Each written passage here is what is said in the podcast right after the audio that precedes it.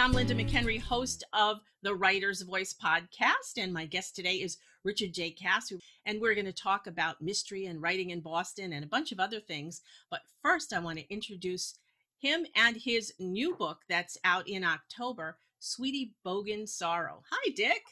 Hey, how are you, Linda? Nice to talk to you. Thanks Show us that me. book cover. You want to see the book cover? There oh, it is. yeah.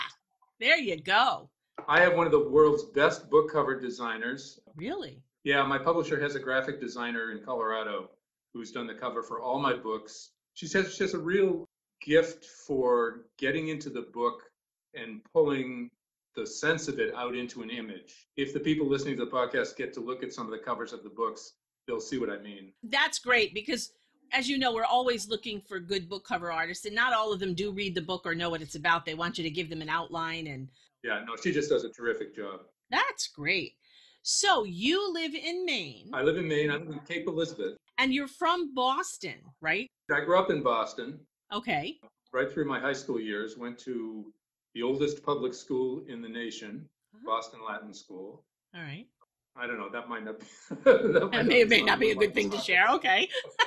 it is what it is, right? And it, it made is. you who you it are. Is. I helped anyway. So your books are set a lot in Boston, and you and I were chatting before, and you use the setting and the political and the social climate a lot. Why don't you talk about that? Because I find this intensely fascinating.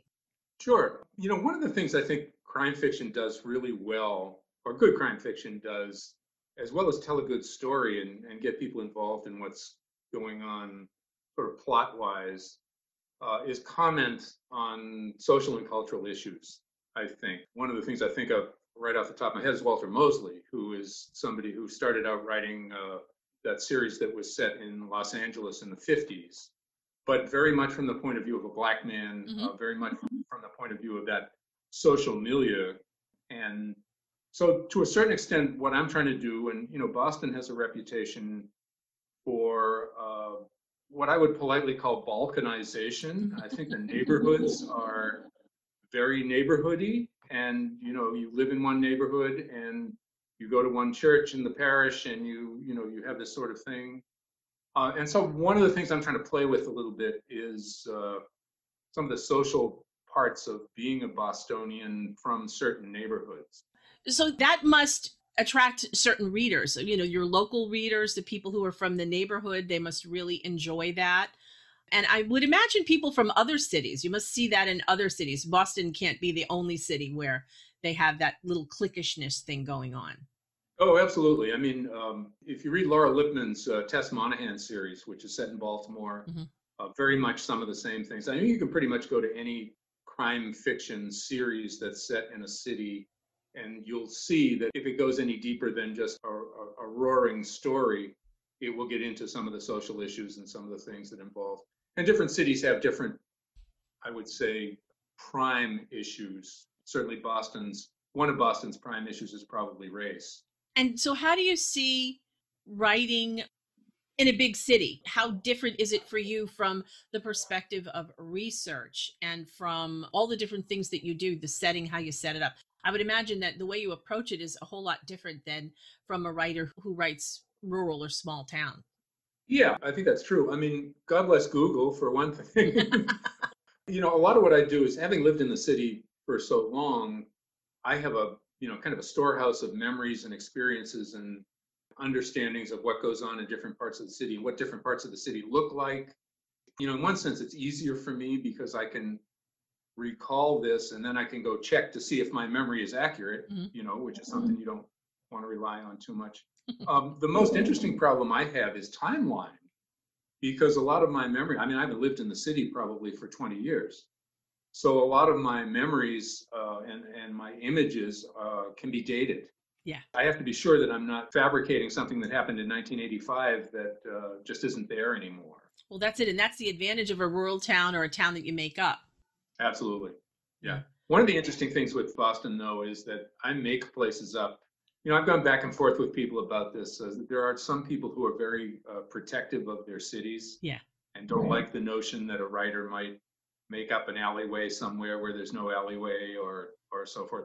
I find that particularly true with people from New York. yes. but uh, you know, I have no compunction about making up a a street or a bar or a you know a place like that because it's fiction. Well, this is it, and this is why I tend to make up cities and towns that are near somewhere for that reason. I was born in New York, and even though I was a little girl when we moved to Massachusetts, I know what you're talking about. Oh, no, that's not exactly where that boulevard is. or no, there's not a restaurant on the corner there, it's an appliance store. Almost the only thing you can do worse is get a detail about a gun wrong. I'll remember that. you will hear from people. I will I will remember that. So another thing I think you mentioned with your books is if you want to talk about that, you have your series of books and the two primary characters are from two different classes in the city. And right. I think that's another thing when you're writing books, you're writing from the perspective of the different characters. Uh, tell me how you approach that. Well, technically, there's kind of an interesting thing because when I wrote the first book, as is true with most first books, I think I had no idea what I was doing. So what I wound up with was uh, two point of view characters, one in first person and one in third. And so the bar owner in my books is Elder Darrow, and he's a he's an alcoholic who decides to buy a bar, thinking that if he's around alcohol and people drinking all the time, he won't be as tempted as much. Okay. That's a pretty dubious proposition. The other point of view character is Dan Burton, who's a homicide detective for Boston Police, and he's the third person point of view. He comes from a blue collar background in Charlestown. Elder comes from uh, Louisburg Square, if you know Boston at all. That's the top of the top. Yeah. Two point of views gave me a lot of leeway. And I wish I could take credit for having thought of it, but I really sort of backed into it. And I've carried that through the five books so far. It's uh, it seems to be working well. It also gives the reader a good sense of like, boom, when we go to another character, it's not easy to get confused. Yeah, well, and I've heard, of course, if you listen to the advice people give, the advice is, oh, you either write in first person or third person.